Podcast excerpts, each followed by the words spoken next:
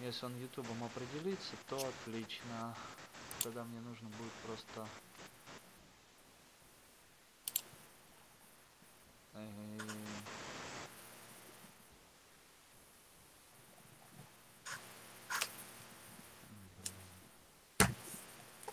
Она запустилась. Так.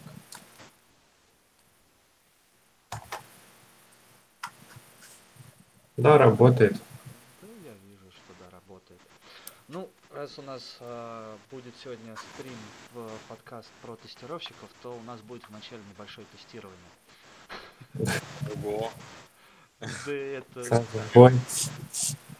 а, что называется, надо будет как-нибудь. Так, сейчас я там напишу кое-что.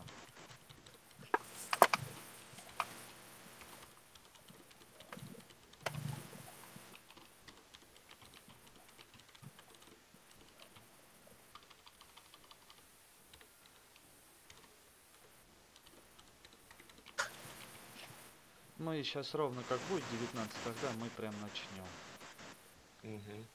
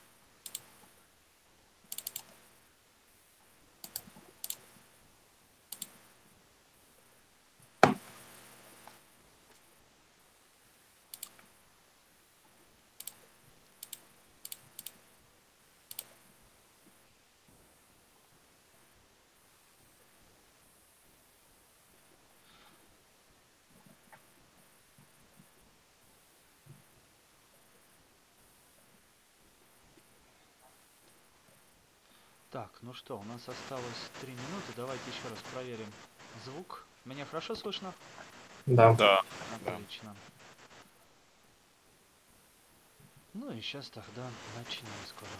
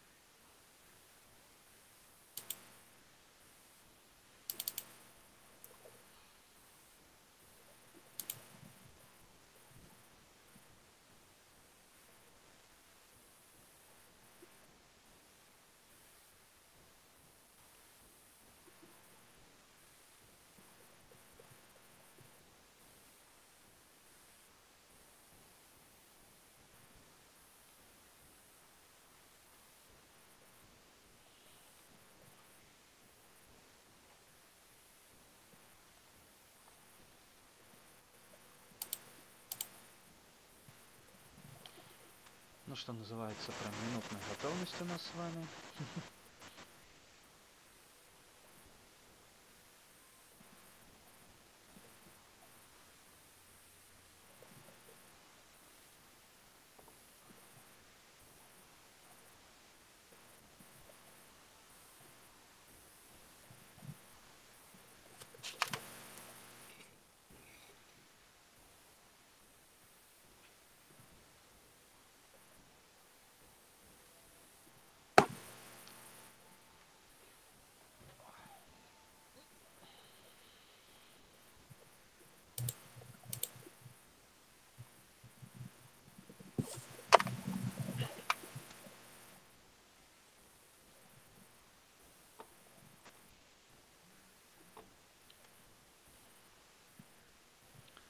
Так, ну что, время 7, можем начинать с вами. А, итак, здравствуйте. А, сегодня у нас а, очередной выпуск нашего подкаста будет посвящен тестировщикам. А, к сожалению, сегодня я буду один отдаваться за ведущего. Сергей а, не смог. Ну, может быть, если у него получится подключиться попозже. А, поэтому у нас сегодня в гостях а, Андрей. Да, это я. Всем Да, привет. здравствуй. И Сергей. Всем привет. Вот, Андрей уже тестировщик, что называется, с опытом. Андрей, ой. Сколько Да, лет ты Андрей работаешь? с опытом. Да. А, вообще в, тестиру- в тестировании в совокупности два с половиной года. Вот там по годам отличаются, Ага. скажем так, отрасли тестирования, но об этом я позже расскажу. Так, отлично. А у тебя, Сергей, сколько? А, месяц и уже неделя. Вот. Месяц и неделя. Хорошо. Ну давайте тогда а, для начала, а, скажем, ответьте на такой вопрос вообще, что так, кто такой тестировщик? Потому что для меня это человек, который сидит и тестирует программки. Только вот вопрос, как он это делает. Да, в этом проблема. Я начну, да? Вы не против? Нет. В общем, для того, чтобы ответить на этот вопрос, э, первым делом нужно ответить на вопрос, что такое тестирование. Вообще, я не очень люблю все эти заумные фразы, как из учебников, что тестирование, там это то-то, то-то, то-то. Есть э, определение тестирования, скажем так, э, в английской литературе, точнее, как тестировщиков называют за рубежом, как QA, да, Quality Assurance. Вот, Мгм. Quality Assurance переводится как обеспечение качества. Мгм. Вот. И, соответственно, тестировщик — это тот человек, который обеспечивает качеством выпускаемый продукт, э, сервис, приложение, все что угодно. То есть человек, который в первую очередь отвечает именно за качество. То есть это не тот, кто просто как робот сидит и тестирует, вот, а тот, кто обеспечивает качество. Вот. Мне больше всего нравится вот, вот это определение. Мгм. Скажем так, это вот in my opinion. Так, хорошо. Сергей, я у тебя есть что добавить? Да, что тут добавить, в общем-то, да, у, у нас тоже все называют тестировщиков э, QA, а не тестировщики. Так, хорошо. Ну тогда расскажите мне вот, наверное, о чем. Тогда, наверное, я пока у Андрея спрошу, а как ты пришел к, э, в эту сферу-то в тестирования? Да, очень интересный вопрос. А, Значит, э, во-первых, во-первых, я очень хотел, так сказать, войти в IT, как сейчас говорят. Мгм. Вот. И так как я за спиной имел техническое образование, но не программиста, а физика, с этим были небольшие сложности. Вот. Соответственно, немного поизучив этот вопрос, прогуглив, про, поразговаривав там с людьми, которые в этом компетентны, я узнал то, что в тестирование, в общем-то, довольно легко войти. Мгм. Вот. А, Но это, скажем так, небольшая ловушка. Небольшая ловушка, вот, потому что тестирование сейчас бывает разное. Вот самое, скажем так, простое начальное – это ручное тестирование, manual testing, Ага. как можно назвать. Вот, задача мануальных тестировщиков состоит в том, чтобы тестировать приложение на основе неких требований, то есть э, каждому приложению, каждому продукту заказчик выдвигает какие-то требования, вот, э, то есть так, как должно работать это приложение. Ага. Вот, тестировщик э, изучает эти требования, вот, э, соответственно, есть такие люди, как тест-менеджеры, это люди, которые составляют тест-планы, тест-план это то, что, скажем так, в тест-плане содержится информация о том, как мы будем тестировать, кто будет Мгм. тестировать, какими средствами и так далее. В общем, а, отвечает на все вопросы о тестировании конкретно для текущего проекта. Вот. И, соответственно, manual QA, вот, они составляют э, на основе этих требований так называемые тест-кейсы, вот, э, там разбивают их по приоритетам и так далее, вот, и на основе этих кейсов они тестируют это приложение, вот, причем тестирование есть э, такой очень важный, скажем так, факт, э, должно начинаться как можно раньше, потому что чем дольше затягивать, ну, сейчас практически все начинают, э, как только приложение приходит к разработке, сразу же начинается тестирование, вот, потому что если с этим затянуть, то это будет очень дорого. Вот. И, соответственно, на протяжении всего цикла разработки тестировщики занимаются тем, что э, прогоняют эти кейсы в ручном режиме, вот, добиваются каких-то результатов, заводят баги, и в соответствии с этими багами разработчики уже их фиксят для, для того, чтобы конечный продукт был высок- высокого качества, как раз QA, Мгм. Quality Assurance. Как-то так. Так, Сергей. Да, Мне тоже особо добавить-то и нечего. Я, собственно, а, у меня такого опыта нет, чтобы много об этом рассказать. Но у тебя же есть опыт как раз-таки устройства на работу тестировщиком в моменты еще обучения на Ну айтишника, да, на программиста. Да, в общем-то, могу сказать, что эх, да, действительно, это не так легко, как может показаться, что э, и требования, которые выдвигают для человека, то есть э, там э, не, не такие уже и там простые, да, ну, есть э, должно быть какое-то базовое понимание, что такое проект, Ага. а, что такое тестировщик вообще в целом, да, то есть, а, а без опыта тяжело понять, то есть осознать, что действительно это такое, то есть, ну вот, читая литературу разную, э, трудно определить, то есть ты вроде прочитал, ага, что там описаны там методы тестирования и так далее, э, но ты все равно не понимаешь э, сразу, что, что, а тебе делать-то нужно будет, то есть э, э, в голову не приходит. Через, сразу. все познается только через практику. Ну да. И, кстати, хочу добавить, что сейчас в данном, ну, я не знаю, последние года два, наверное, наблюдается небольшое насыщение тести- э, рынка тестировщиками, потому что действительно много людей, которые там не имеют за собой опыт даже программирования, ну, Мгм. становятся тестировщиками. Очень даже хорошо, потому что, э, скажем так, когда ты входишь в IT через тестирование, у тебя есть очень большой спектр, куда двигаться. Вот, а, потому что вот основываясь на софт-скиллах и хард-скиллах, да, вот есть такое понятие. Соответственно, вот ты зашел в тестирование, ты ручной тестировщик, что делать дальше? Потому что, как э, ну, показывает практика, тестировщики в качестве там, ручного тестирования, они не засиживаются более года. То есть если у тебя развит soft skill, ты, наверное, скорее всего, будешь двигаться либо в аналитику, либо в тест-менеджмент, Мгм. вот, то есть там, где не нужно копаться с кодом, писать э, автотесты, э, заниматься нагрузкой, тестированием и так далее. Вот, если ты hard skill пацан, то здесь у тебя тоже есть куда шагать. Вот, э, вот в первую очередь это, конечно, автотестирование, то есть тесты. Вот, э, также сейчас очень большие обороты набирает нагрузочное тестирование. Его сейчас очень мало, в основном оно сейчас на Андрей, проект. Да-да, а, меня слышно? ты- тебя ты куда-то пропадаешь. А, сейчас все Вот хорошо? Сейчас хорошо, да. Наверное, слишком быстро я говорю, и микрофон не успевается. А, Вот, есть еще нагрузочное тестирование. Нагрузочное тестирование только набирает обороты. Ага. А, В основном а, на банковских проектах, потому что банковские приложения должны выдерживать высокие нагрузки. Вот. Кстати, нагрузочными тестировщиками становятся хорошие сис- бывшие сисадмины. То есть, когда ты понимаешь всю структуру, архитектуру, а, hardware, да, вот, то ты прям там добьешься успехов. Э, У нас есть э, два вопроса.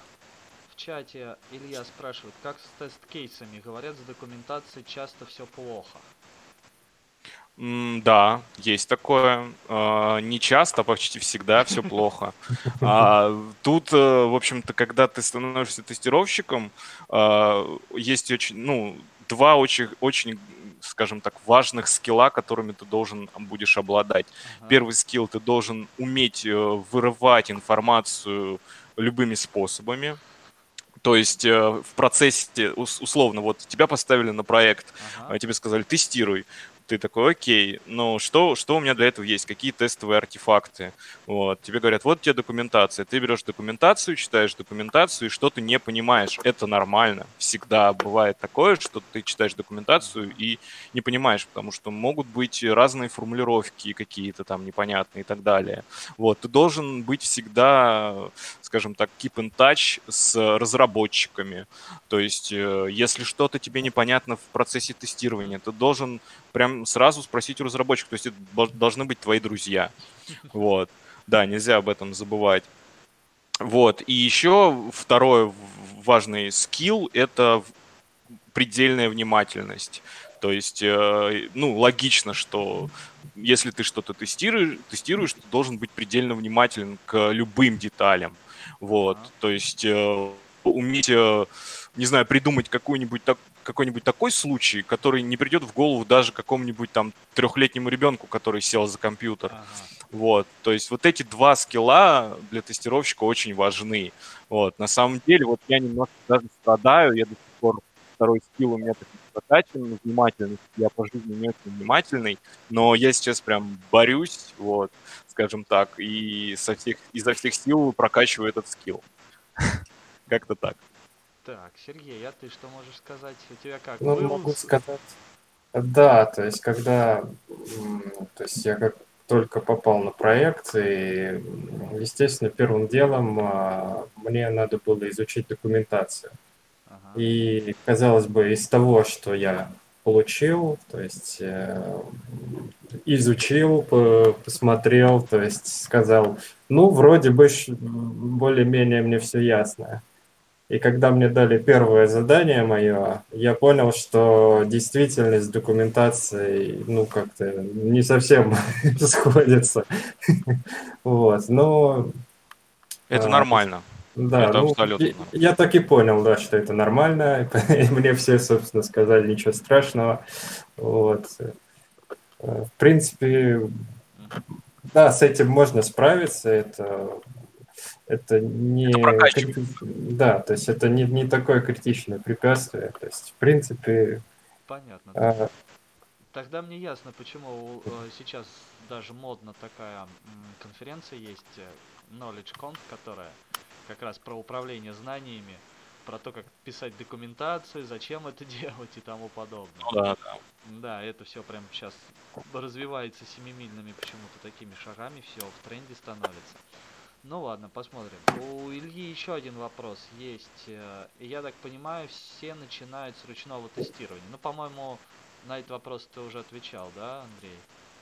А, Я немножко его расширю. Ага. А, Вот смотри, я расскажу свою, свою историю. Значит, я начинал не с ручного тестирования, и это очень плохо. Вот, а, значит, я попал в одну компанию, там была программа стажировки, и у меня был выбор между ручным тестированием и нагрузочным. Вот, так как я себя считал человеком довольно прошаренным в IT, то есть я занимался программированием на любительском уровне, я подумал, а что это я буду, типа, ручками там что-то тестировать, пойду-ка я в нагрузочное. Вот. И я свой путь начал с нагрузочного тестирования. Вот. Э, Изначально я себя чувствовал так, блин, вот это я крутой, типа, вот ребята сидят ручные тестировщиками тестируют руками, а я, значит, вот пишу скрипты нагрузочные. Вот, даже использую языки программирования. Вот, конечно, это было круто. Вот, но Потом, когда я уже переквалифицировался из нагрузочника в автоматизаторы, я понял, что э, путь ручного тестировщика нужно пойти всем тестировщикам. То есть и автоматизация, и нагрузкам. Это обязательно, потому что э, структура, скажем, тест-кейсов, понимание тест-плана, оно, этот э, скилл необходим для всех. Вот. И поэтому, если вы э, решите начать карьеру тестировщика и, соответственно, у вас там будет какой-то выбор, то выбор у вас должен быть только один, через ручное тестирование. Нравится вам это или нет, серьезно. То есть начинайте с ручного тестирования, никак иначе. Э, и вот этот путь, да, вот э, год, как я сказал примерно, э, все проходят по-разному. Кто-то сидит три месяца, может отсидеть ручных тестировщиков, сказать, я готов автоматизировать. Все, давайте я начну. Вот, кто-то готов полгода посидеть, кто-то год, кто-то больше, но как бы всегда через это, вот с высоты, скажем так, небольшого, но опыта, я бы сказал, что с ручного обязательно надо начинать. Угу. Сергей, Ну, ты с ручного начал? Меня, да, никто особо и не спрашивал. Вот, э, естественно, сразу мне дали работу именно заниматься э, ручным тестированием, то есть передо мной поставили задачи э, непосредственно, ну, по тест-кейсам, естественно, я занимался именно ручным. И вот только, наверное, э, последние два дня, то есть это четверг, пятница, э, я закончил работу, э, обратился к своему тимлиду, говорю, а есть что-то еще? Ага. И он мне говорит, да, есть, и дает мне автотест и говорит, у нас появилась новая фича, надо добавить ее в исключение, разбирайся. Я открыл код, и не то, чтобы мне ничего не было понятно, но это было очень сложно. Общем, Кстати, это очень болезненная процедура, потому что очень часто в компаниях, э, ну, скажем, тест-лиды, они очень стремятся ну, перевести ручников в автоматизацию, и обычно ручники либо очень сильно противятся, ну, чаще всего, скажем так, очень сильно противятся, потому что, ну, представляешь, да, там, ты сидел, занимался ручным тестированием, там, писал тест-кейсы, проходил эти тест-кейсы руками, и вдруг тебе дают код и говорят, на, пиши, вот, пожалуйста, автотест, и ты такой, типа, блин, что-то не хочу. Ну, как бы, это такой, ну, скажем, метод не очень действенный. Я думаю, к этому надо подходить как-то плавно, что ли, я не знаю, там, готовить человека, что, ну, давай-ка ты вот там почитаешь, о, там, посмотришь на ютубе, там, по а нравится тебе, не нравится. То есть, э, либо человеку нравится в этом разбираться, да, там, он увидит код, ага, вот непонятно, как работает, но, но ему интересно в этом разобраться, да, вот, то да. А если ты увидишь код и подумаешь, блин, как это страшно, не хочу, я там, заниматься ручным тестированием, ну, пожалуйста, да. Ты можешь пот- потом пойти в аналитики, в тест-менеджеры без проблем. То есть э, ребята тоже там очень хорошо устраиваются. Понятно. Ну, могу сказать, что не то, чтобы мне это не понравилось. Я наоборот с огнем в глазах думаю, вау, круто. Сейчас буду смотреть код, что-то что пытаться с этим делать. Но да, легко не получилось. То есть э, вход такой сложный достаточно. Но Вот. зато, как только ты напишешь свой автотест первый сам, и он у тебя пройдет, будет зелененьким, ты это увидишь. А еще плюс ко всему, если ты потом это интегрируешь какой-нибудь там Jenkins, вот, прикрутишь Allure, и увидишь то, что ты нажал на кнопочку, и у тебя там за две минуты прошел тест, который ты там руками делал там за пять, и просто нажатием кнопки ты, поду- ты почувствуешь себя просто богом. Вот серьезно. И других аналогий я не могу привести. Э, Понятно, интересно. Хорошо, тогда у меня а, такой вот а, вопрос, наверное, м, ближе будет, а, скажем так. А, а, он, наверное, перекликнется с вопросом Ильи. Ильи. Он спрашивает, Андрей, в какую компанию устраивался в начале, как долго искал работу? Но тут э, я, наверное, оговорюсь, М. потому что нельзя бывать разглашать Да, Индии и Да. все тому подобное. К сожалению. Хорошего. Все да, компании хорошие. все хорошие, да. Вот, по поводу того, как долго искал, я, наверное, забегу вперед, могу сказать, что с Андреем мы были коллегами. Да, Да, было мы дело. вместе преподавали э, в одном клубе робототехники. Вот, участвовали э, в соревнованиях, ездили в Москву, наши дети занимали в области призовые места. По-другому не могло быть. Ну, конечно. Вот, поэтому какой-то такой момент был. А, по-моему, ты практически сразу, да, как э, ушел чуть... Ну, в общем, я ушел, еще по- поработал на других ребят тоже в робототехнике, а потом я просто э, в университете, ну, у нас есть там доска объявлений, на которой увидел часто вакансию. все компании, да, э, вывешивают вакансии, я увидел, потом вот. То есть э, я просто не знаю, как сейчас обстоит дело с программой стажировки, потому что сейчас мы не самое легкое время переживаем в плане там вируса, да, вот. э, На тот момент, когда я начинал, то есть это было два с половиной года, были такие вот программы. То Ну, они есть, еще и э, в том году были. Это Ну точно. А, а вот скажи, то есть э, ты как раз, получается, через э, программу стажировки попал в э, компанию? То да, есть все у тебя верно. было гораздо, как бы скажем так, попроще. То есть ты мог посмотреть на внутреннюю кухню и для самого себя понять, нравится тебе это или не нравится. Стажировка была же да. по тестированию, да, я правильно понимаю? Да, то есть э, там были две программы. Либо функциональное, ну, соответственно, ручное, либо нагрузочное. Ага. Вот, то есть э, ты мог выбрать любую из Любое. этих программ. И Да, попробовать себя в ней. Хорошо. да. А, ну скажи, вот а, и, и потом тоже у Сергея спрошу как раз. а, а, а, Андрей, скажи, как эм, первое впечатление было какое? Твое это или не твое? Или думал, ну, посмотрю, подумаю. Ну, я так скажу, по первому времени, э, когда я проходил эту стажировку, я ее, кстати, закончил досрочно, там, она рассчитана, да, там, на три месяца, я ее за за полтора где-то прошел, вот, э, было очень круто, потому что, ну, меня сразу прям посадили на проект, ну, не сразу, там, я, может, где-то месяцок где-то по- поизучал сам инструмент э, нагрузочного тестирования, вот, потом уже меня начали интегрировать в проект, Мгм. и мне очень понравилось нагрузочное тестирование в плане того, что а, ты используешь э, инструмент, который общается с, бэк- с бэкэндом, да, при этом ты пишешь скрипты для нагрузки и используешь для этого язык программирования настоящий. Мгм. Вот, то есть, по сути, ты пишешь мини-программки такие.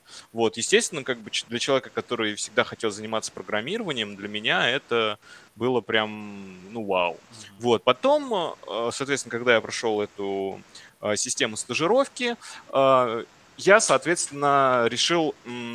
А, точнее, как не решил, а немножко у меня был такой период застоя в плане того, то, что э, мне стало это все очень рутинно. Ага. Вот, мне стало немножко рутинно, я начал думать, блин, а что, вот так и дальше все будет, то есть я буду писать скриптики, вот. Потом я понял то, что ну, на моем проекте устроено так, что меня не допускали до более серьезных задач.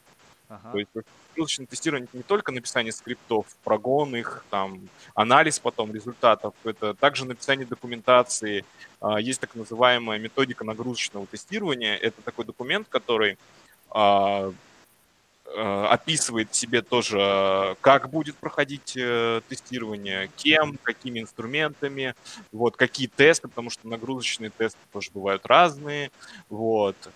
И меня, например, вот, э, ну, не то чтобы не допускали, а в моем проекте этим занимался другой человек, а мне очень хотелось освоить весь цикл а, нагрузочного тестировщика. От написания документации методики да, нагрузочного тестирования до а, написания отчетов. То есть по прошествии того, как ты проводишь нагрузочное тестирование, ты должен будешь написать отчет, то есть какие-то, ну, а, какие результаты ты получил, да, то есть вот у тебя, значит, приложение выдерживает а, такое-то количество пользователей, вот, вот так-то приложение работает при тесте стабильности. Тест стабильности – это тест, который рассчитан на 24 часа, то есть ты должен запустить свой тест на сутки и посмотреть, а как оно, как он, как оно будет вообще работать.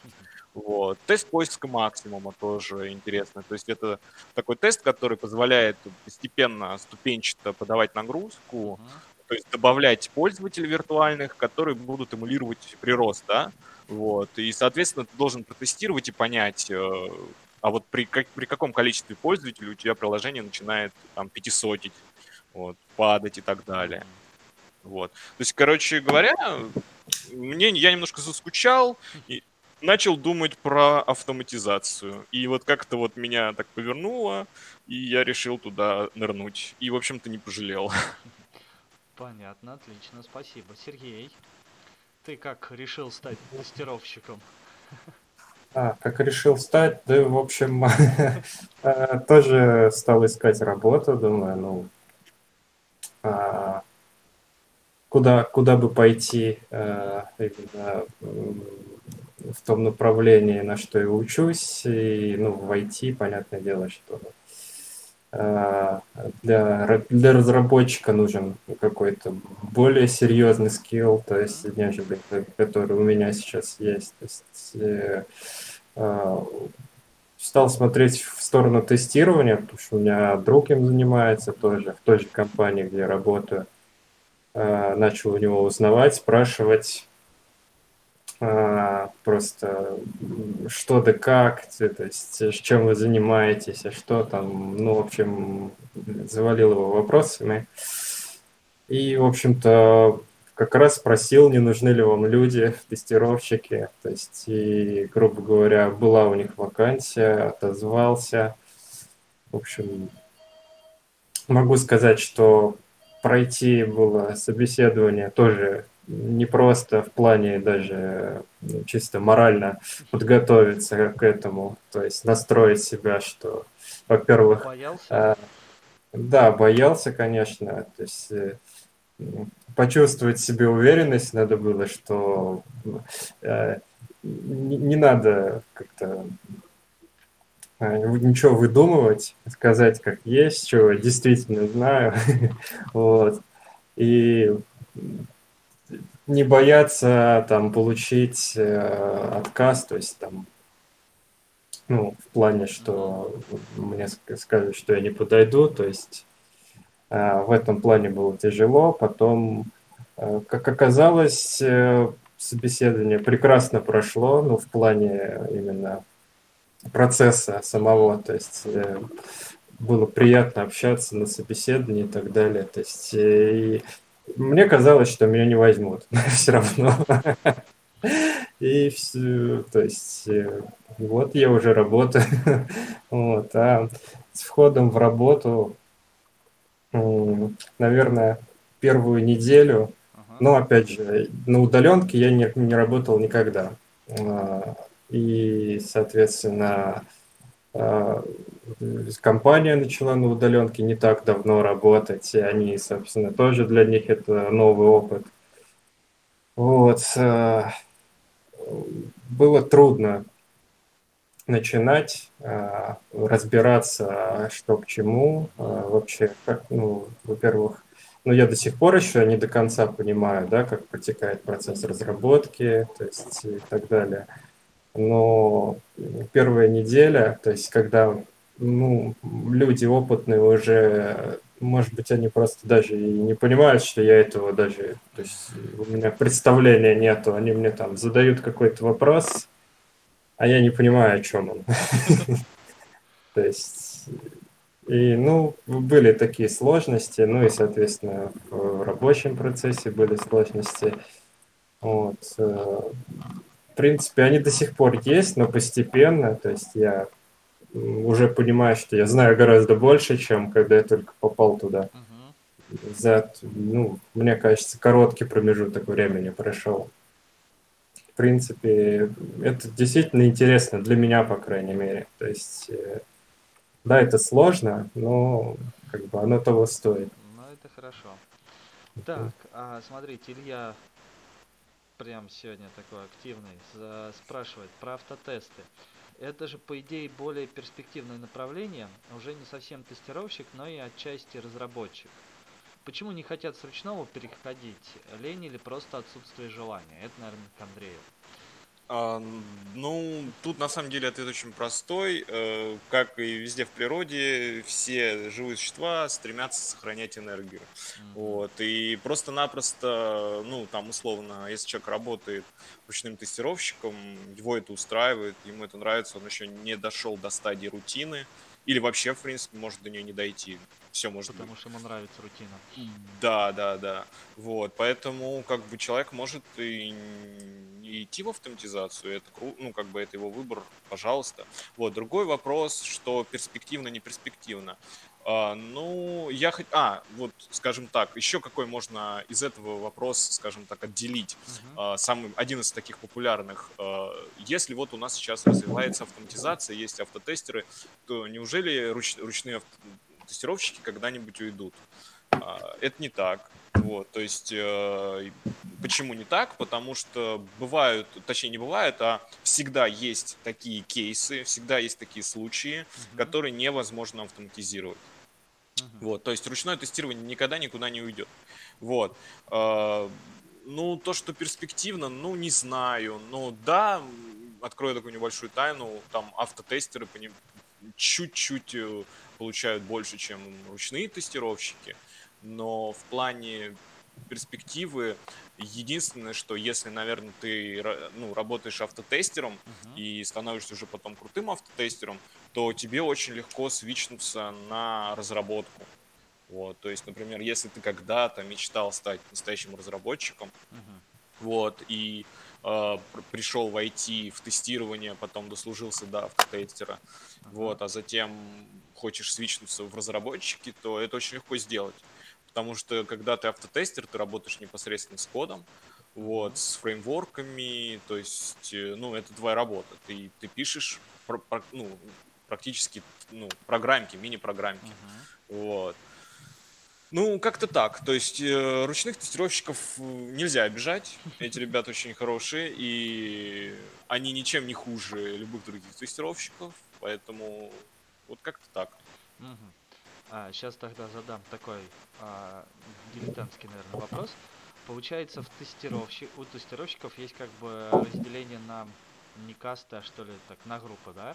Те, кто а, могут писать код, да, Да. и используют его для а- автоматизации как раз-таки своей работы. Да, И да, те, да. кто код писать не могут или не хотят по каким-то причинам, и те, которые берут, то есть получается нужно протыкаться по всем кнопочкам, а, зайти во все места, да, я правильно понимаю Да. программу? На самом деле, на самом деле, кстати, хочу посоветовать одну очень хорошую вещь.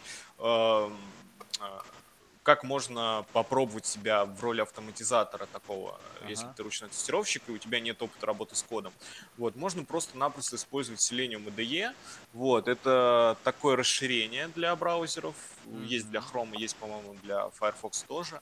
Вот, то есть э, расширение позволяет тебе записывать э, какие-то шаги, да, там какие ты делаешь в своем приложении. М, Вот, оно эти шаги записывает, и потом ты их можешь воспроизводить, да. Вот, при этом, когда оно записывает твои шаги, вот, оно также прописывает э, так называемые селекторы. То есть это пути до тех элементов, которые расположены на странице. Ага. Вот. А, ну, как бы один из главных э, скилл, ну, один из главных, да, скиллов, которым должен обладать автотестер, это уметь писать э, селекторы. Вот, писать их можно разными способами. Есть так называемый XPath, да?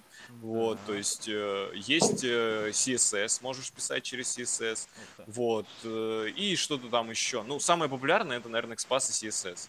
Вот, то есть э, и в процессе, скажем так, записи вот этого скрипта, да, в Selenium IDE, у тебя прописываются также эти селекторы. Вот, автоматически. То есть, по сути, ну, как бы Selenium, он автоматически извлекает пути к этим элементам. Вот, и ты можешь просто э, взять какой-нибудь туториал на Ютубе, открыть, э, где ребята пишут автотесты. Мгм.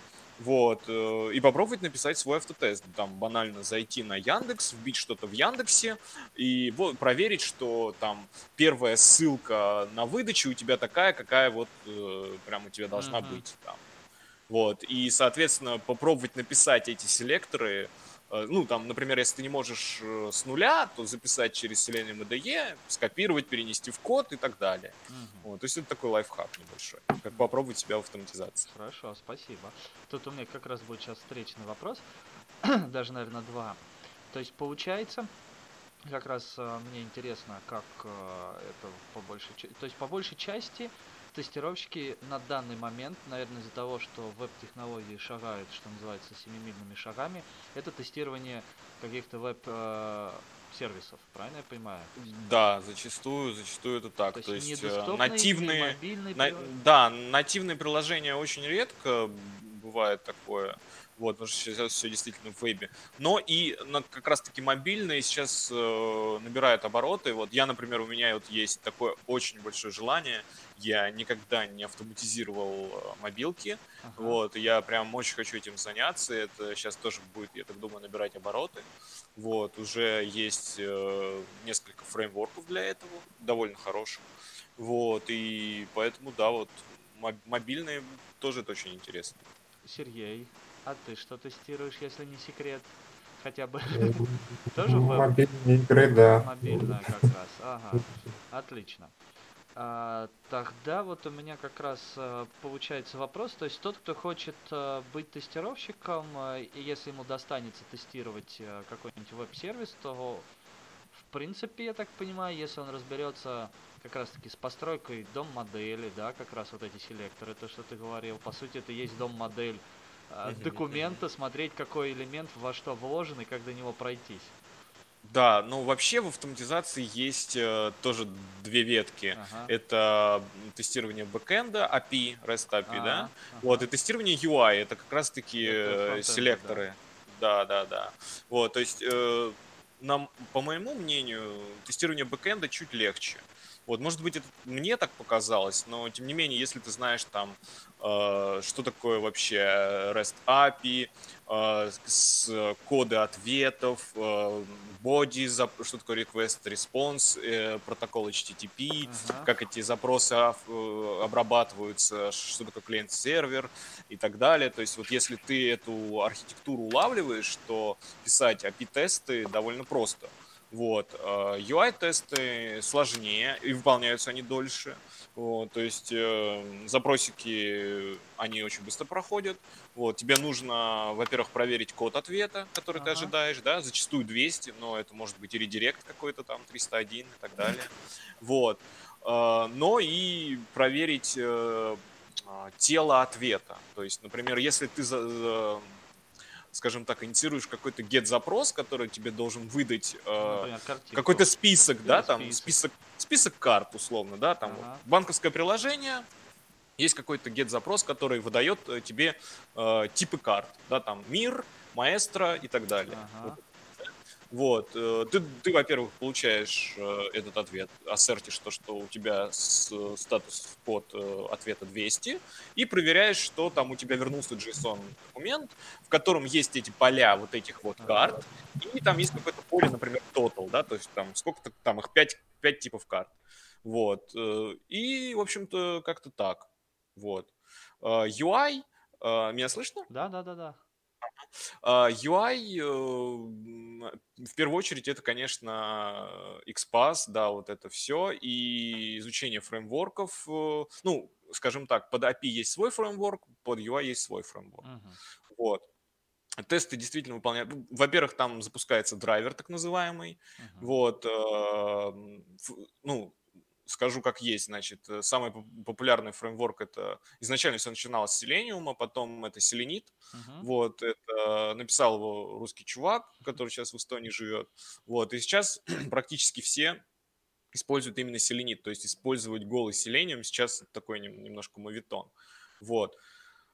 И, соответственно, изучить этот селенит там не так уж все и сложно, потому что, ну, действительно, если зайти на сайт и посмотреть, там прямо на сайте написано, что, типа, посмотрите, как это легко, там прям кусок кода есть, да, и вы можете действительно посмотреть, как это легко. Просто пишется селектор, метод там какой-то клик, э, и should be там какой-то ассерт, там, что должно быть при этом после, после этого клика.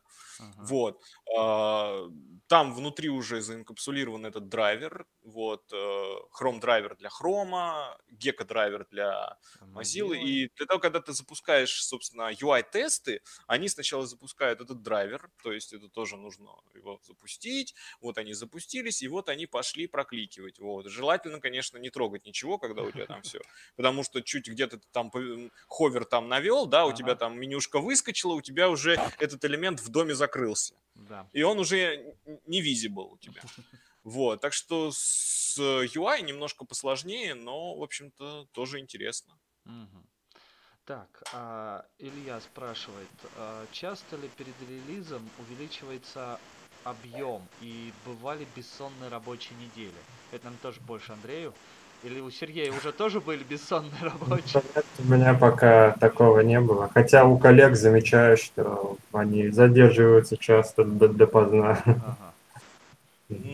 У меня такого не было, потому что, а, как сказать, э, автотесты, они всегда стоят таким островком в разработке. То есть э, вообще на всех проектах есть то есть это того, чтобы Так, Андрей, тебя плохо слышно? на Вот, сейчас, сейчас отлично. а, не во всех проектах есть автотесты, потому что это дорого. Для того, чтобы внедрить автотесты в проект, нужно доказать э, заказчику, да, то, что э, это действительно облегчит там регресс, да, регрессионное Ага. тестирование. Вот, э, то есть и когда заказчик поверит, то, что действительно автотесты окупятся, только тогда их внедрят. Ага. Вот. И, соответственно, как-то вот с этим делом обстоят... Ну, автотесты, они таким островком стоят, и таких каких-то дедлайнов, там, чего-то такого нету. Вот, то есть я вообще там на текущий момент на своем проекте единственный автотестер. Вот. М. Да. И вот э, у ручных тестировщиков, наверное, бывали, бывали. Да, я даже скажу, ручные тестировщики, прям они намного, скажем так, сильно, усерднее работают, потому что на них большая ставка, потому что как только приложение задеплоили, нужно обязательно проверить, что ничего не сломалось, там, провести смог, провести регресс, это обязательно. Ну, как бы автотесты это убыстряют, м, там, скажем, тест-менеджер просто может зайти в, в любой CI, там, Jenkins, да, Мгм. нажать на кнопочку и все полетит. Вот, все поедет. То есть за мной, за мной э, какая задача стоит? Написать эти автотесты, а, ну, естественно, сроки тоже выдвигаются, вот, а, исходя из своего опыта и сложности приложения.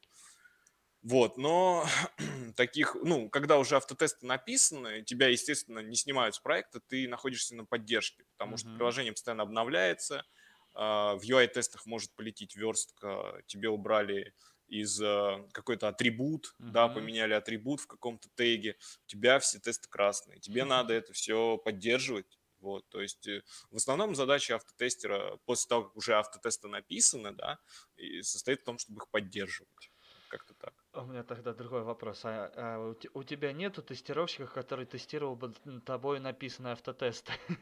А, Есть. э, Это уже, ну, скажем так, есть, как же это называется, экспертиза. В общем, какая-то тестовая экспертиза.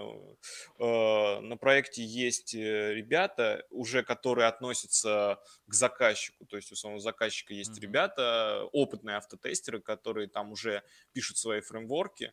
Вот, то есть Короче, как определить, крутой ты автотестер или нет? Если ты написал свой фреймворк, ты крутой уже автотестер. То есть ты реально уже можешь, а, ну, реально разрабатывать. Вот. Мгм. Другой вопрос, надо ли это сейчас? Сейчас, наверное, это не надо уже, потому что все фреймворки написаны. Вот. Но как практика, да, вот условно, когда ты приходишь на собес в роли автотестера, да, Мгм. и, а, и говоришь, блин, ну, медлом, там, сеньором, да, вот уже, и говоришь, что, что, ребят, ну, смотрите, вот мой GitHub, я тут запилил этот свой фреймворк. Те- Тебе, я думаю, только поаплодируют, потому что, ну, это реально, это, конечно, будет, скорее всего, бесполезно, но это будет реально круто. И как-то так. Так, а, тогда еще один вопрос от э, Ильи. Насколько часто тестировщики уходят в разработку? Были и случаи на работе, но я задам свой встречный вопрос. Нет ли желания пос, э, перейти, вот как раз э, у тебя, Андрей, опыт уже большой, да? Уйти с э, автотестера на разработчика или вот, не знаю. Ну, вообще, да, есть такое желание, но я сейчас, например, вот раньше я этого не понимал, а сейчас я это понимаю. То есть на самом деле у разработчиков нам, намного больше задач, намного все сложнее. И то есть вот так вот, э, вот, ну, скорее всего, если бы я стал разработчиком, я, наверное, может быть, как Сергей сегодня вряд ли с вами смог присутствовать, потому что у меня было бы много дел. Вот, это надо всегда понимать. То есть, э, ну, скажем так, э, крутых автотестеров, сеньоров, да, как я не люблю эту градацию, потому что я реально не понимаю, как вообще определять, как- Кто кто кто сеньор, middle, да? кто сеньор, да, в моем, по моему мнению, ты будешь там джуниором, по другому мнению, ты будешь медлом. Вот, но тем не менее, там, да, вот если ты, скажем так, уже сеньор, Ну, да, это сложно. Как-то так. Мгм. А, Сергей, у тебя не было желания? Или Да, я пока не знаю, в общем-то, пока мне нравится то, чем я занимаюсь. Вот. А, И я не знаю пока, что такое работа разработчика. Вот, э, то есть, я- то есть был бы я в офисе, я, может быть, хоть что-то бы об этом узнал. Пока Пока не, не было у меня такого. нет А представления. не было ли общения у тебя как раз-таки вот с разрабами, кто разрабатывал то, что ты тестируешь? А с разрабами прям, ну, да, с дизайнерами я общаюсь, но Ага. я, опять а, только косвенно могу себе представить, а, э, что они делали там, и, там, то есть непосредственно сам процесс э, я не знаю пока. И вот, кстати, я Да. хочу добавить по поводу разработчики-тестировщики. Вот, например, есть такой интересный факт, что э, в Гугле у Мгм. них нет такой позиции, как QA, да, там, тестировщик. Мгм. У них есть так- такая позиция, как SDET. Вот, Software Development Test, что-то такое. В общем, короче говоря, у них тесты пишут разработчики. Вот, я не знаю, из каких соображений это сделано. Э, Ну, явно не экономия, потому что компания, наверное, это одна из первых IT-компаний. Вот, но тем не менее у них э, тесты пишут разработчики. И часто бывает так, ну, как часто, я слышал, слышал я не, не от реальных людей, а от людей, которые там проводили какие-то э, подкасты или какие-то доклады, что э, да, мы на проект брали разработчика, который писал нам автотесты, Мгм. потому что они нам были очень нужны. Э, Очень часто разработчики этого боятся, им очень болезненно, типа, ну, фу, как так, я пойду сейчас автотесты писать, я же разработчик. Вот. Но такие кейсы есть, я слышал не от одного человека. Вот, поэтому из разработчиков в тестировщики, наверное, такое редко происходит, но в этом ничего зазорного нет на самом деле. Вот. Если ты крутой QA-сеньор, я думаю, это сравнимо с каким-нибудь таким же сеньором, там, разработчиком. Почему Ты как нет? раз, Андрей, ответил на вопрос Марины. Она задала, гораздо интереснее, уходили ли э, разрабы в тестировщики. Вот. У меня есть знакомая, которая уходила. э, знакомая уходила из разработчиков в тестировщики, а не, Ну, рассказывал, я почему. думаю, это из-за выгорания, скорее всего. А, не знаю, ну, по, ее словам, это просто ей показалось это интересней.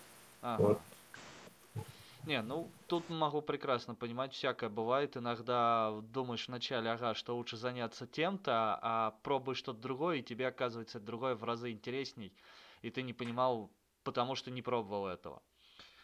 Так, а, Илья а, задает снова вопрос. Разработчики говорят, что тес- тестировщик не самое перспективное направление, и относятся к ним не очень хорошо.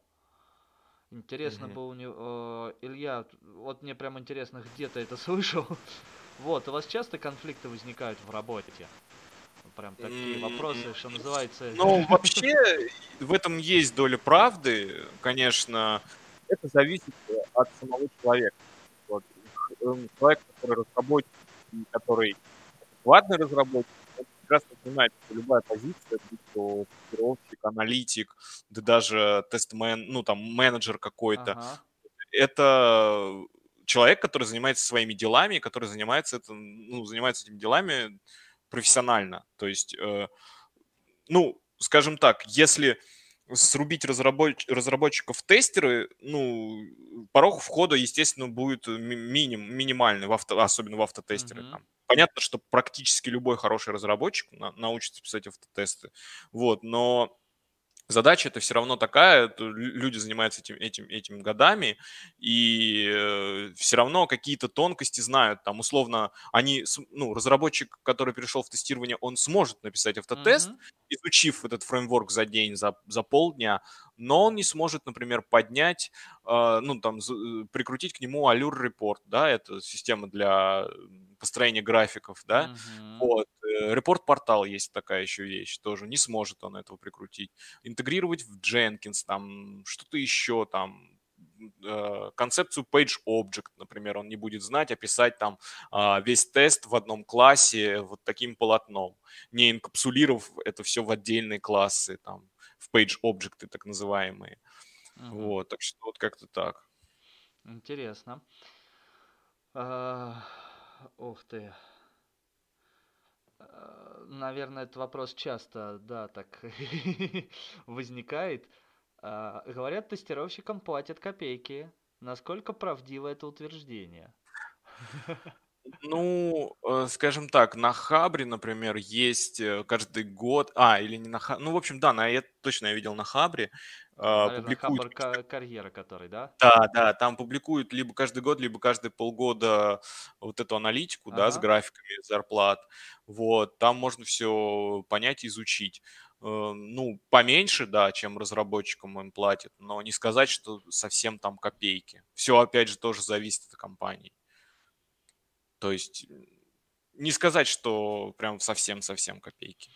Сергей, а ты что можешь сказать? Ты вот прям взял, что называется, и устроился. Ну, могу сказать, не платят больше, чем платили до этого. а, Этого достаточно, я думаю. И все, собственно. Больше не могу ничего сказать.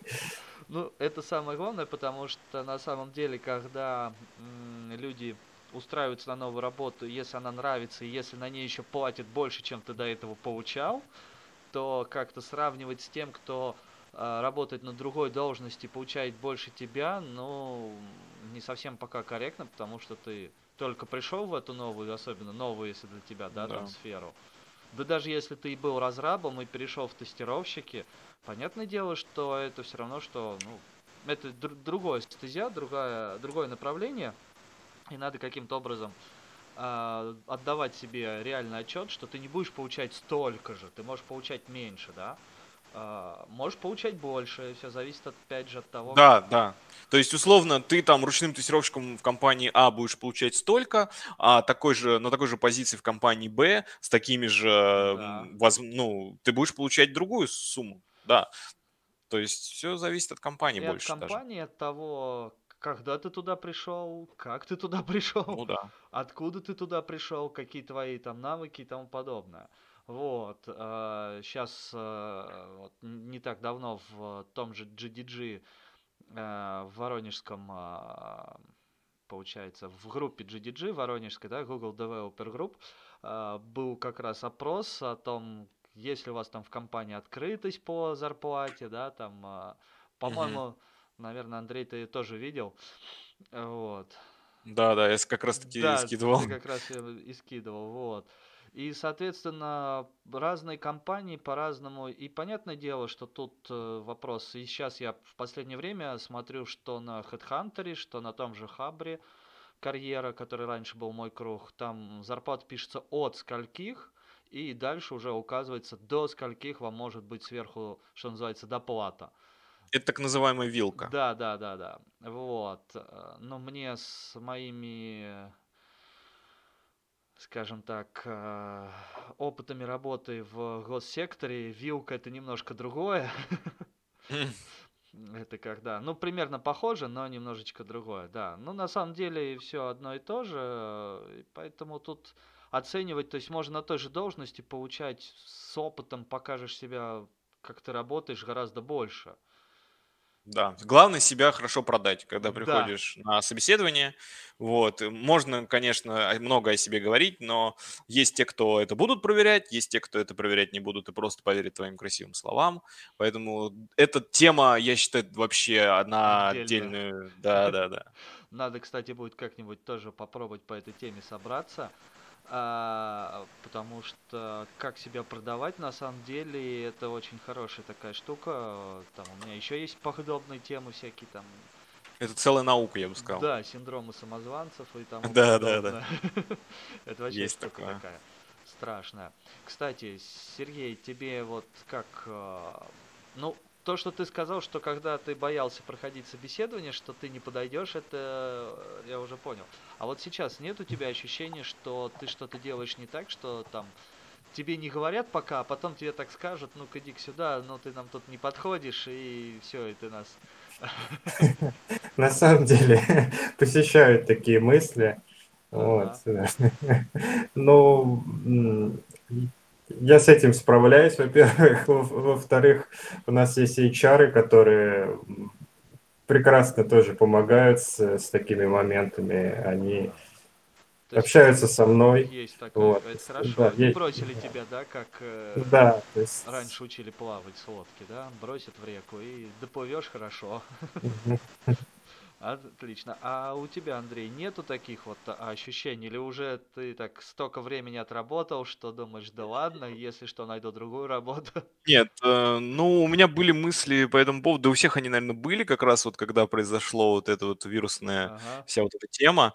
Вот, но тьфу-тьфу-тьфу, там IT-сфера держится, потому что в, ну, мы, IT-сфера в состоянии работать удаленно. Да. Вот, э, на самом деле, ну вот, э, не посещают, потому что я так, таких кейсов реальных никогда в жизни не видел. То есть за там небольшой свой, небольшую свою карьеру никогда такого не бывало, что человеку увольняли там ну, из, ну как, как, как часто бывает open source компании, да, у них несколько проектов, uh-huh. и на крайний случай они могут тебя либо отсадить в другой проект, либо, так, так сказать, посадить тебя на бранчу, этот, э, как это называется, на скамейку, да, бывают uh-huh. такие случаи, то есть когда ты сидишь несколько, ну, там, месяц, можешь сидеть там два месяца без проекта, но при этом получать зарплату. Обалдеть. Вот, на самом, на, сам... на самом деле компаниям невыгодно увольнять даже каких-то таких сотрудников, там, не знаю, там плохих-неплохих, потому что это очень дорого обходится компании нанимать нового сотрудника, а, при этом всегда есть риски, какой, найдут ли они его, а даже если найдут, какой у него будет уровень, больше, чем у того, кого мы хотим уволить, или меньше. Поэтому, ну, так, так, такие страхи, понятное дело, они у всех существуют, в том числе у меня были, но ввиду отсутствия таких жизненных кейсов, я думаю, то, что такого бояться не стоит. Но э, не стоит забывать, что э, как бы нужно постоянно себя как-то показывать в компании, в том плане, что расти, ну, компания должна видеть, э, что ты хочешь расти дальше. Ага. Ты прям какие-то сказки рассказываешь. Надо будет с тобой поговорить по поводу этой компании. Потому что у меня как раз-таки был, э, и я знаю, куча опытов, когда человек предлагают увольняться, его не увольняют, а именно по там, короче, пиши сам, потому что ты нам не подходишь и куча всего того, и когда на самом деле э, и по поводу, вот, кстати, того, что ты сказал, о, о, увольнять невыгодно, потому что компании в некоторых, особенно в госсекторе, ну, к сожалению, это моя беда, была работа в госсекторе, там э, стараются держать э, вакансию, ну, не вакансию, стараются держать штатную единицу, иначе ее просто снимут потом. Вот и все, и ее не будет. Потому что если вы без нее обходитесь, ну, зачем она вам нужна? Этот как раз mm-hmm. тот же самый пример, наверное, да. а, потом как раз-таки по поводу вот, что тебе будут несколько месяцев платить зарплату, а ты сидишь без проекта, прям так прям интересно, надо так это.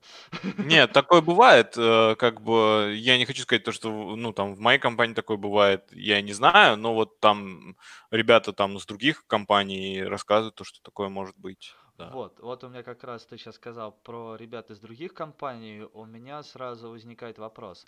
Среди разработчиков э, есть э, свои комьюнити, свои сообщества, да, где они общаются, как-то там даже встречаются иногда, может быть, там проводят всевозможные конференции, метапы, пьянки и тому подобное.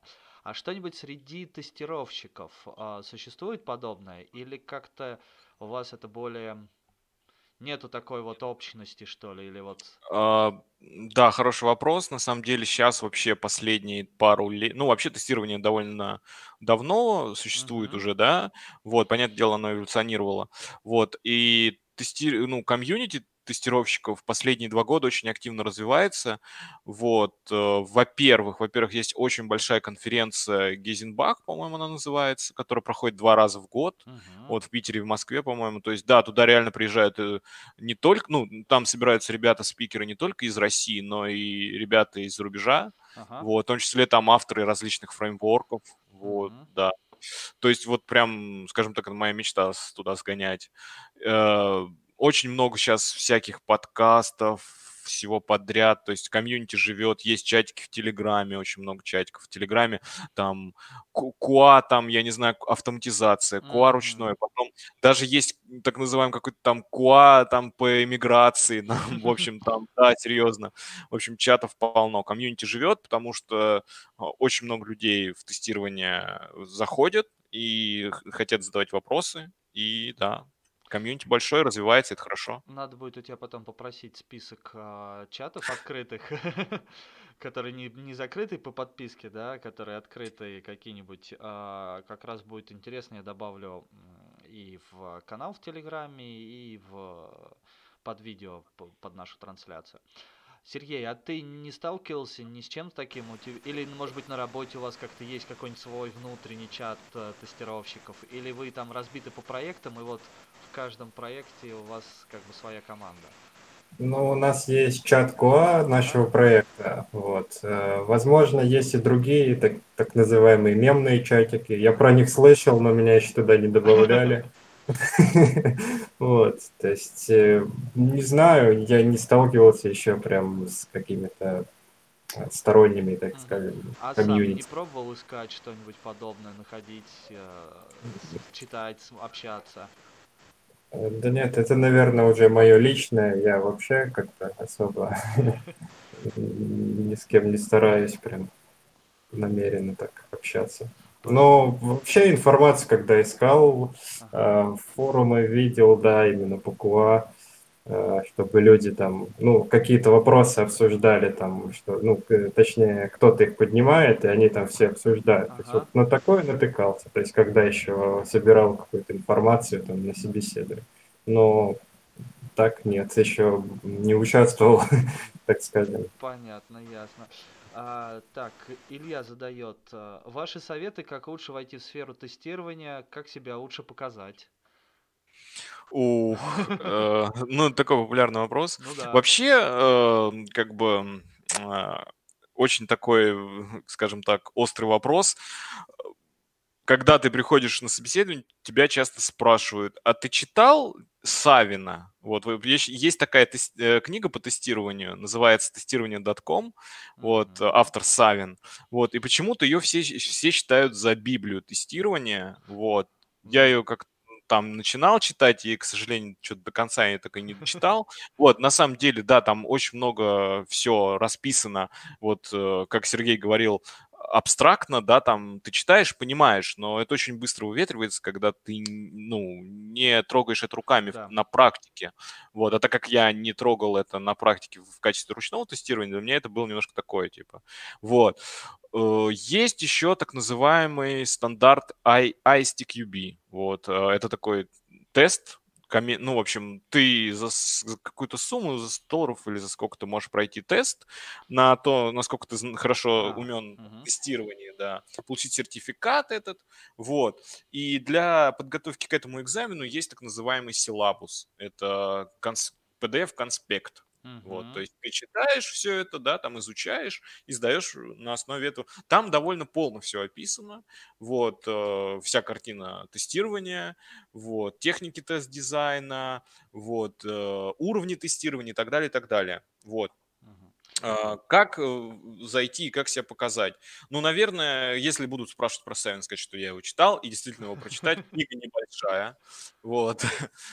И, наверное, наверное, наверное, почитать силабус STQB, потому что он есть на русском языке. Вообще, это типа зарубежный экзамен. Вот. Но в том числе там энтузиасты перевели этот силабус на русский, есть на русском языке. Вот. Ага. И, естественно, когда ты начинающий тестировщик и собеседуешься на ручного тестировщика, то все, что у тебя будут спрашивать, это именно про теорию тестирования. Вот. А, еще, кстати, очень есть, э, ну, хороший сайт, э, про тестинг называется, там вот тоже энтузиасты его сделали. Вот, э, ребята, он довольно так топорно выглядит, но информация там прям полная. Вот, на сайтике это можно прям хорошо так изучить все это дело. Вот. э, Ну, на автоматизатор, я думаю, с нуля мало кто интервьюируется, поэтому я думаю... Короче, начинайте с ручного, ребят. Да, все начинайте с ручного. Окей.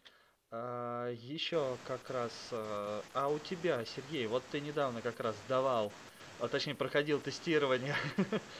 А, Что-нибудь такое вот спрашивали, то, что а, Андрей рассказывал или нет? А, Да, в общем-то, про все у меня было написано в резюме. Прям, ну, так пару вопросов про Савина было. Ага. А, То есть, э, да, я читал, э, дочитал не до конца, я так и сказал, по-честному.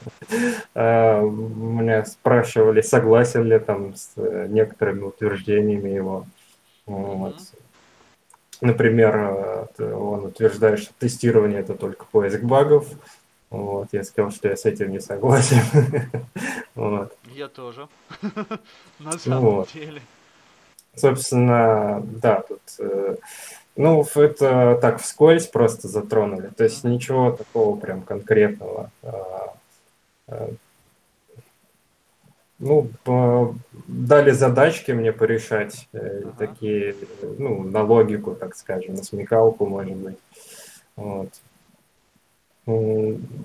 Прям, Ну, ну, короче, не валили тебя на собеседование, да, да? меня не валили, да, в целом больше, видимо, хотели узнать, э, какие у меня личные, наверное, качества, то есть э, больше таких вопросов задавали, Мгм. как я там к тем или иным вещам отношусь. Вот, ну, главное, то есть э, надо пробовать, я думаю, в разных компаниях Ну да. по-разному к этому относятся. Да, и еще я хочу добавить, очень важно, ну, кстати, очень часто бывает, когда ты интервьюируешься, да, на тестировщика, тебе могут задать такой глупый вопрос по типу «протестируй ручку». Вот, то есть ты не должен теряться, типа вот тебе скажут, да, протестируй ручку, и ты такой, в смысле, как? Ну чё, Вот, ты просто берёшь ручку, должен, да? да, нет, ты просто должен показать, э, скажем так, э, своим энтузиазмом, свои, своей какой-то, я не знаю, там, логикой такой подковыристой, что ты вот берешь ручку, ты изучаешь ручку, ее там, э, из чего она состоит, э, должен написать Пишет по, по первом, да. ну, в общем, короче говоря, это чистая импровизация такая, которая вот э, зависит только от твоих вот таких э, качеств, э, то есть именно вот знаешь докопаться до истины. Ага. Вот. Понятно. Интересно, э, потому что, ну, как все-таки некоторые моменты мне неизвестны по тестированию, особенно про книгу были. Надо будет как раз тогда я попрошу Андрея после э, выпуска скинуть ссылки. Вот, и я их добавлю и к нам в телеграм-канал, и э, в группу ВК, и под видео тоже в, в описании будут Мгм. те, кто захочет, сможет их посмотреть, э, перейти по ним, по- пощупать, что называется, ручками и так далее. А, вот как раз еще один такой момент. А, Илья спрашивает а, у Андрея, а, нет ли у тебя выгорания от работы. Ты, по-моему, два с половиной года, да, работаешь уже? Если не... Да, ну, да, все верно. Ну, первый год я работал как нагрузочным тестировщиком, вот, и полтора вот сейчас как автоматизатор. Ага. Вот, э, нет, почему нет? Потому что даже вот если я там чувствую какую-то рутину, всегда есть э, что поизучать, чем заняться. Да, вот на текущий момент я очень хочу прикоснуться к мобильной автоматизации, изучить все эти фреймворки, вот, написать, может, какой-то свой там проектик по автоматизации на тему мобильного тестирования. Вот, то есть на самом деле заскучать, в- вы, ну, выгореть, понятное дело, везде можно, но заскучать, я думаю, в тестировании практически невозможно, как по моему мнению. То есть всегда есть что изучить, всегда есть куда залезть, Мгм. вот. Как-то так. Понятно. Так, хорошо. Сейчас, так, у нас тут вопросов, да, пока нету. А, ну, по поводу, кстати, куда залезть, куда что, тут, наверное, больше вопрос выгорания. А, может быть, я со своей колокольни а, здесь скажу, потому что вопрос выгорания связан не с тем, что там есть куда залезть, а именно с надоеданием а, самой специфики работы, скажем так. Потому М. что по, там, по своему опыту знаю, там, да, будучи и там в разных сферах, связанных с IT, э, да, и всегда есть куда-то расти, но бывает некоторый момент такой вот хоп-стоппер в, в таких, в творческих профессиях это называется творческий кризис. Uh-huh. А вот в таких работах, как с людьми там или с чем-то, это называется выгоранием. Да? Такое же есть э, в преподавании, в обучении, что мне близко, э, когда смотришь, как э, уже в возрасте учителя, именно школьные, некоторые вообще уже им все равно, что там делают дети. Им главное отсидеть эти положенные часы и уйти. Да, это выгорание. А бывает, ну, наверное, это больше такое скажем, личностные качества. Психологическое. Психологические и личные качества самого человека, да. Кто-то быстро, кто-то медленней, кто-то может вообще не выгореть. Для кого-то это ага. Так, мне вот это не нравится, мне это не нравится. Хоп, надо свою депрессию, хандру, которая в связи с этим появляется, направить в другое русло, что называется там, а, как же это, блин, забыл слово из психологии, когда негативную энергию направляешь на что-то положительное делаешь. Сублимировать, во. Да, я... сублимация. Сублимация, да, если я не забыл. Вот, посублимируешь, хоп, глядишь, появляется что-то другое, да. Не зря же вот про выгорание правильнее говорить, наверное, все-таки для тех, кто работает с людьми, потому что это проблема именно общения с людьми, она своя. Вот кто работает с кодом, выгорание не знаю, это как-то все-таки... Ну, всегда можно что-то сменить. Да, то есть переключиться вот гораздо оно, быстрее. IT-поле, оно настолько широко, что ты можешь там банально, окей, не сменить там свой профиль, да, а перейти в другую компанию, на другой проект. Да, Может быть, тебе будет там зарубежный, да, условно, ты всегда работал там на русских проектах, можешь сменить и поработать на зарубежном.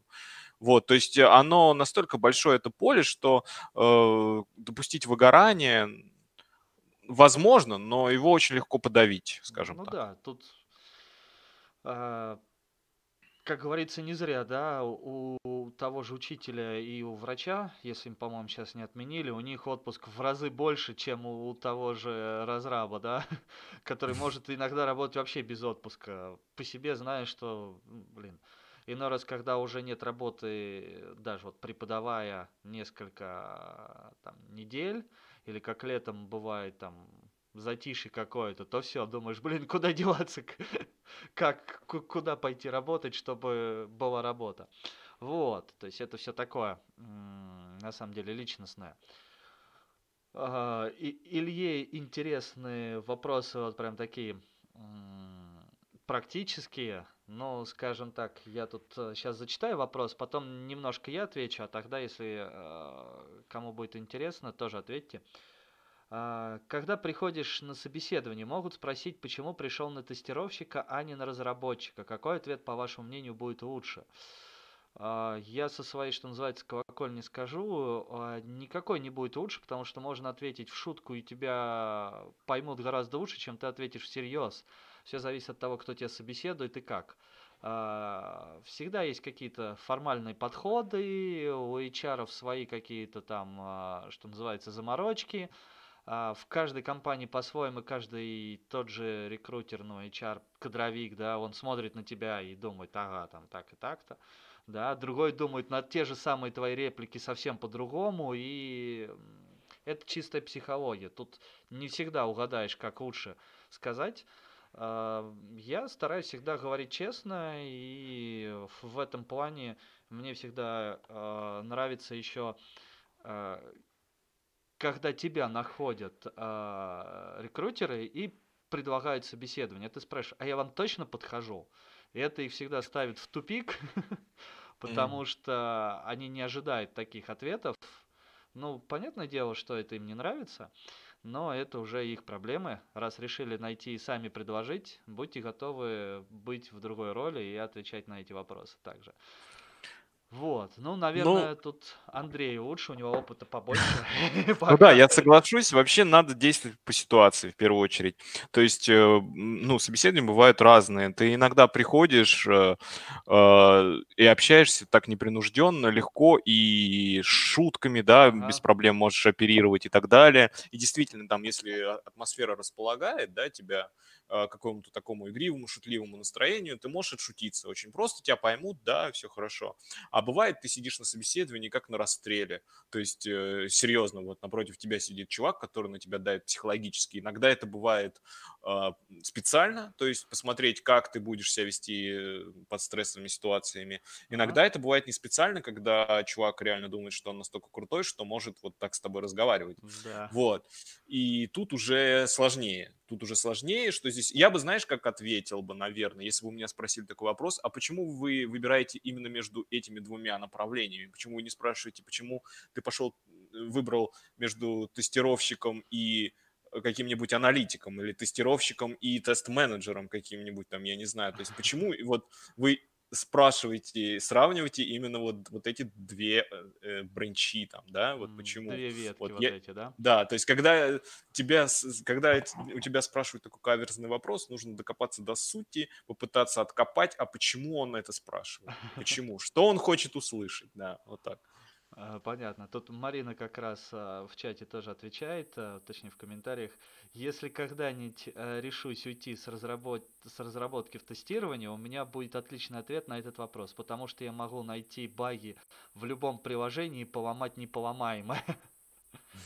Ну, тут, Ну наверное, отчасти соглашусь, потому что если переходить с разраба на тестировщика в, скажем, в той же сфере, в, ну, не в сфере, а в том же направлении, да, был ты разрабом веба, а, например, бэкэнда, да, и стал тестировщиком бэкэнда, понятное дело, что тебе гораздо легче находить какие-то косяки, и ты знаешь, где Ну эти да. косяки можно искать, потому Это что ты точно. сам их писал, и ты догадываешься, да.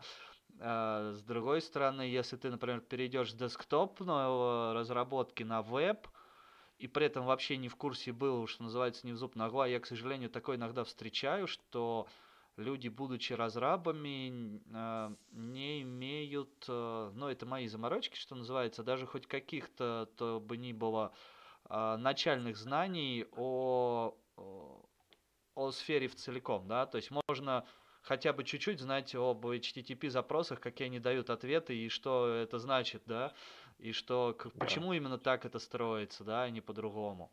Ну, какой-то такой фундамент, грубо говоря.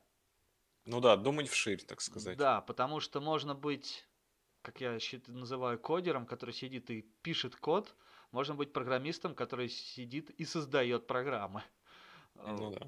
Вот, поэтому это такие тонкости, нюансы. Так, а, пока ответов у нас, ой, вопросов пока больше нету.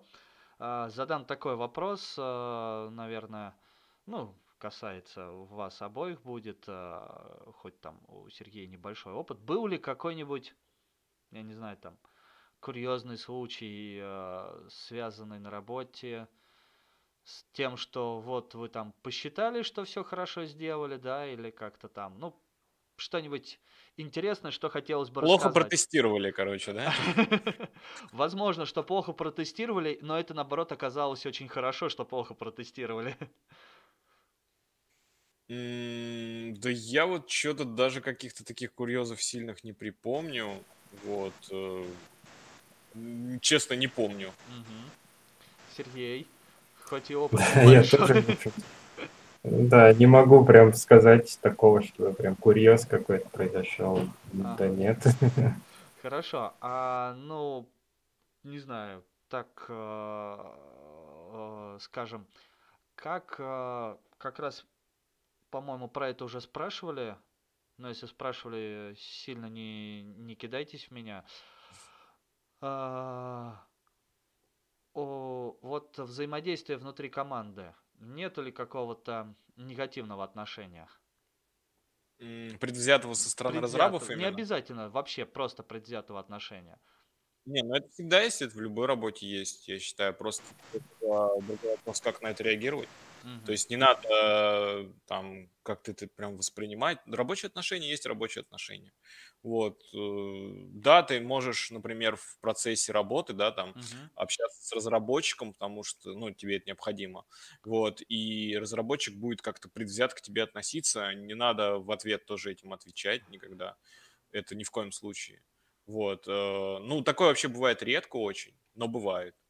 Вот, и мой, мой совет не реагировать на это, не, не переживать это, потому что в любой работе, ну, даже в каких-то там, я не знаю, э, да банально там полицию взять, у них же ведь тоже есть какие-то Ну там да. ранги, да, условно там э, более старший будет к тебе предвзято относиться там, чем вот ты, тот, который меньше стажем. Вот, ну, вопрос, да, как ты на это реагируешь Там скорее. люди подневольные, не надо про них. У тебя, Сергей. А, Прям предвзятого отношения я не заметил такого. А, Может быть, пока, ну, по крайней мере, все, с кем я пока общался, то есть, конечно же, это в основном чаты были, прям по голосовой связи только с тимлидом и, в общем-то, наверное, все. Именно прям, чтобы общаться. Ага. Ну, я не заметил. То есть у меня были вопросы и к дизайнерам, и к другим тестировщикам, и я сыплю вопросами своего тимлида. Вот. э, Не, не хочешь от тебя еще повеситься? Все стараются помочь. Все, ну, пока, то есть я не заметил такого, чтобы кто-то э, мне там, задал такой вопрос, что, как бы, что мне прям захотелось нагрубить или показалось грубым. То есть нет такого, я пока не заметил. То есть и, Ага, у нас хорошие отношения, по крайней мере, Ну, пока. это, скорее всего, зависит от э, компании и еще как э, на э, на одной беседе тоже с э, разрабом он сказал, что если вы удобны команде, да, то все хорошо. Если вы неудобны команде, то команда как таковая вас сама по себе просто вот вытолкнет из себя, да, вам, само- вам самому же там будет неудобно находиться. Вот, поэтому такие моменты. А, так. Да, тестировщика Марина пишет, тестировщика можно не любить, но он нужен. А, ну тут, кстати, Марина, есть, э, вот Андрей приводил пример, что э, в некоторых забугорных компаниях тестировщиков нету, есть разрабы, которые тестируют и сами пишут. То есть сами за собой проверяют, что сделали. Да. Вот. А также Марина уточняет, э, видимо, она присоединилась чуть позже. А, Давайте, что называется, сейчас уже ближе к, к окончанию, к закруглению, да. А какие виды тестирования бывают? Я так услышал, это было а, ручное тестирование, потом а, автоматическое тестирование, которое может разбиваться на определенные подвиды, и нагрузочное тестирование, да? А Ну, еще есть какие-нибудь?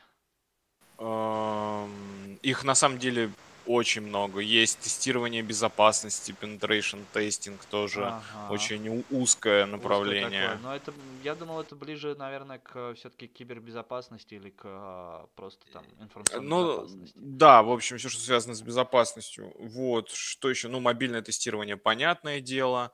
Вот, но именно такое, именно вот э, практика такая вот, что Ага. прям ребята, тестировщики такого-то вида. В основном это только, ну, там, ручные, автоматизаторы, вот, э, и нагрузочники. То- Ага. их тоже очень мало, вот. То есть такого прям, чтобы вот там, ну, есть вот, да, вот эти вот penetration тестеры, Ага. их я вообще очень редко встречал, очень, очень, ну, вообще не знаю, ну, где их найти, но говорят, что они, говорят, что они существуют. Это да. Ты суслика видишь? Нет, но он есть, да? Ну да. Понятно. А, хорошо. А, что тогда могу сказать а, еще? Так, вопросов у нас пока нету. Давайте сейчас. Есть вопросы у кого-нибудь в, в комментариях? А всякие функциональные UX-тестировщики и B2C... э, э, Марина, что-то потом переключилось на английский и не совсем понятно. Ну, функциональщ- функциональные тестировщики, это, можно сказать, и есть э, ручные тестировщики. Ага. А Вот, U- UX? UX, эм, Это те, ну, кто я не знаю, интерфейсы, получается, на юзабельность? такого я что-то как-то не припомню, если честно. Не знаю, может быть, у меня еще пока опыта мало. Вот. Ага. И же с ними к каким видом относятся? Функциональный UX и, и же с ними с каким видом относятся? Ну, Марина, ты поставил в тупик тестировщиков своим вопросом. Не, ну если там начинать с терминологии, ISTQB и так далее, то вообще виды тестирования бывают э, функциональные и нефункциональные. Ага. Вот, и функциональное это вот ручное, к нефункциональным относят э, как раз-таки тестирование производительности, вот, и вот остальные там, да. Вот, но это все теория такая, как бы. Я вот говорю, как, как есть в жизни. Но на в жизни практике все бывает совсем по-другому, да? Да. Понятно. Так, ну что, еще есть вопросы к нашим гостям? Выступающим.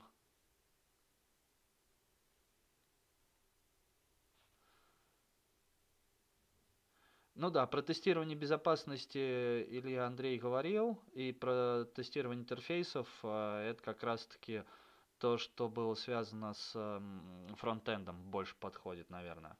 Ну, и, видимо, есть, э, может быть, какое-то отдельное направление на юзабельность тестирования. То есть, насколько удобен или насколько соответствует требованиям каким-то там, да, по той же юзабельности, после того, что придумали э, дизайнеры, да, но тут, скорее всего, это, наверное, больше такой дизайнерский вопрос. Сергей, к тебе, но, видимо, Марина точно позже Да, я вижу. да. А почему тестирование? Да, как я уже ответил, то есть э, мне хотелось найти новую работу в IT. И так как скилла у меня еще не хватает для э, разработчика, ну, в общем-то, да и, в общем-то, начал смотреть, а, а, куда можно попасть. Вот. И, соответственно, был друг, точнее, он есть. А, то есть, кто работает тестировщиком, начал спрашивать очень много у него о работе, что он делает, чем они занимаются, вообще как туда, можно ли туда попасть. И, в общем-то, попробовал, и получилось. А так, на самом деле, у меня и на собеседовании об этом спрашивали. Почему, да? И, да, почему именно тестирование. То есть э, я постарался честно ответить.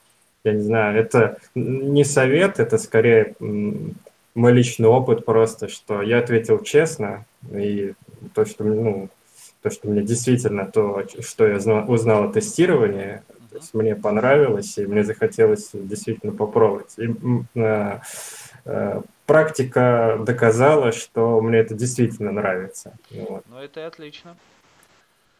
А, Ну, не то чтобы по минимальному порогу вхождения, вот э, следующий вопрос, а скорее потому что, а, ну, я в игровое направление попал, игрушками я всегда увлекался. И мне хотелось попробовать. То есть это у меня действительно как-то совпало с моими интересами. Вот. Повторюсь, это отлично, что совпало Вот. с интересами, потому что когда работа, что называется, в радости, это в разы приятней, э, чем когда она не в радости. А, Хорошо. Ну что, тогда а, давайте, наверное, мы с вами а, закруглимся на сегодня.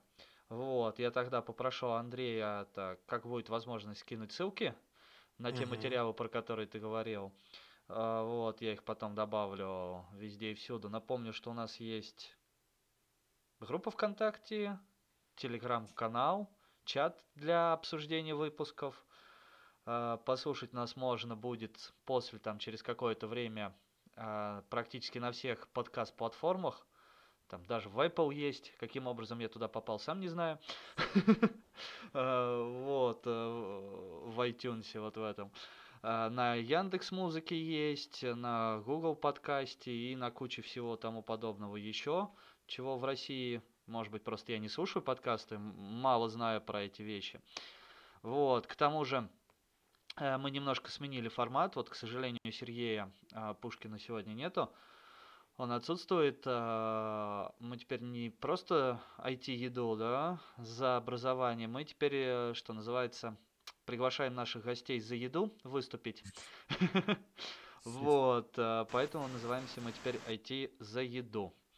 А, Такой вот небольшой в конце выпуска информация о том, что переименовались, а то немножко там, может быть, кому-то это будет непонятно, почему появилась приставка «за».